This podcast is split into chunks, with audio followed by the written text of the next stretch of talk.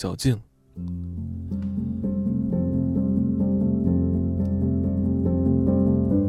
有一条小径由村子直通湖畔，那是一条步道，步道上布满页岩石砾。我经常走这条小径，夏天走了几百回，冬天偶尔才会经过。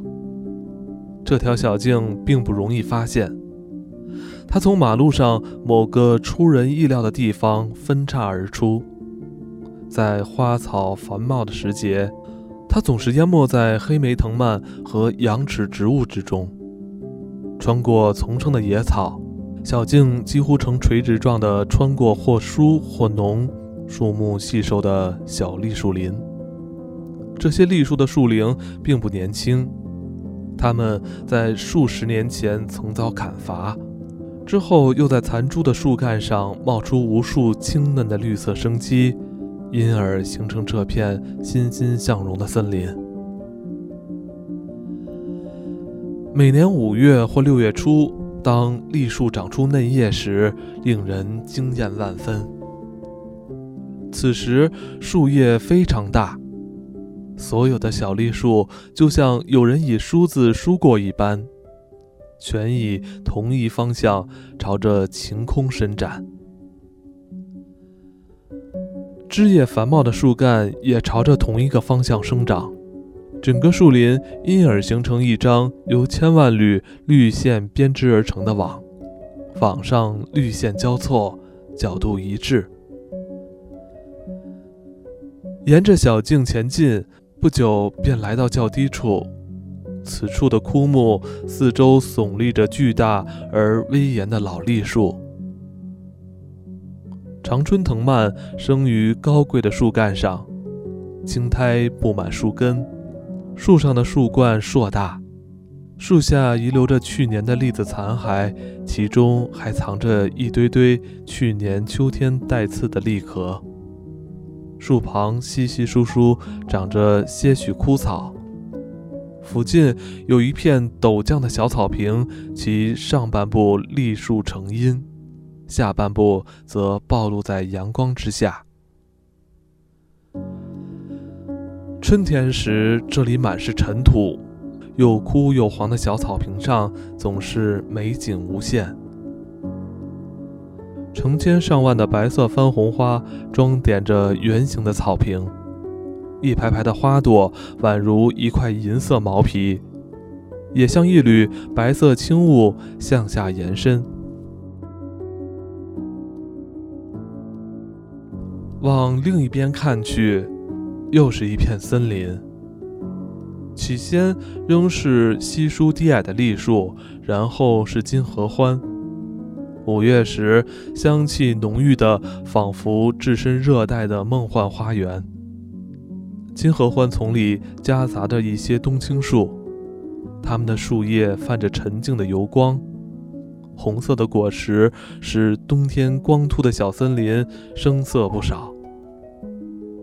在这儿，小径又变得陡峭，到了雨季，则变成狂奔而下的小河流，将小径冲刷出一道深沟。行走其间，仿佛置身军用沟渠之中。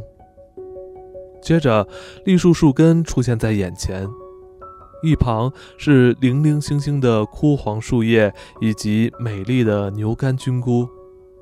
若想摘采，可要趁早。因为这儿的村民乐此不疲，尤其是夏末月圆好天气时，常常全家动员采菇去。无论野菇躲在多隐秘的角落，他们仍逃不过村民高超的采菇技术。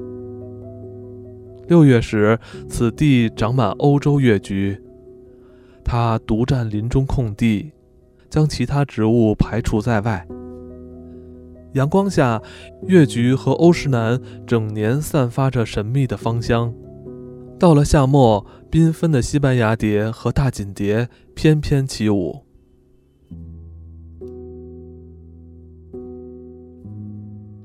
小径至此坡度缓降，有好长一段路几乎都是平缓的。四周林木既高大又浓密，其间有些老树，甚至还有几株陈树。小河残留的水在此汇聚成一滩小水潭，直到夏天来临为止。某些在此山中罕见的花朵在潭边绽放着。羊肠小径在此地渐行宽广，有些地方甚至变成原来的两倍宽，因而衍生出另一条并行的双胞胎路。突然间，老森林豁然开朗，树林尽头最后几株树旁出现一间小屋。小屋有着温暖的黄褐色墙与红色的屋顶，可能是间马厩或仓库。走过小屋，穿过绿荫，眼前是一块小草原台地，上面长着几株矮葡萄树、几株幼小桃树，以及几株历经几百次修剪、带着庄严树柳的老桑树。我经常看见一位老翁站在下宽上窄的梯上修剪桑树，终其一生，老人想尽办法以刀剪征服桑树，以便让树枝乖乖成长，不至于太贴近地面，但同时也能让它轻松地采摘桑葚。老桑树每年修剪一次，年复一年。虽然历经修枝剪雅，但却新枝茂盛，欣欣向荣。终于，桑树赢得了胜利，日渐长高，直到刀具伴着老翁寿终正寝，依然无人能扳倒它。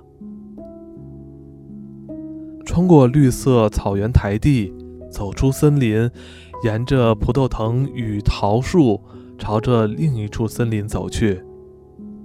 眼前再度呈现了一幅美景，随着四季变化及树叶疏密的不同，下方的树林间隙里闪烁着红、白、蓝等或深或浅的光影。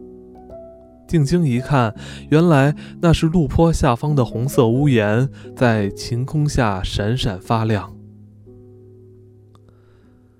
村里的声声鸡啼隐约可闻。村庄之后，则是玫瑰色的沙滩，以及镶着白边的蓝色湖泊。湖畔纵生的芦苇无力地随风摇曳着。我总爱在这儿驻足停留，手攀着树干，顺着几乎垂直陡降的小径向下看去。让目光越过村庄里的红色屋顶及晾晒的衣裤，眺望红色的波西亚玫瑰、蓝色的湖泊以及湖畔芦苇。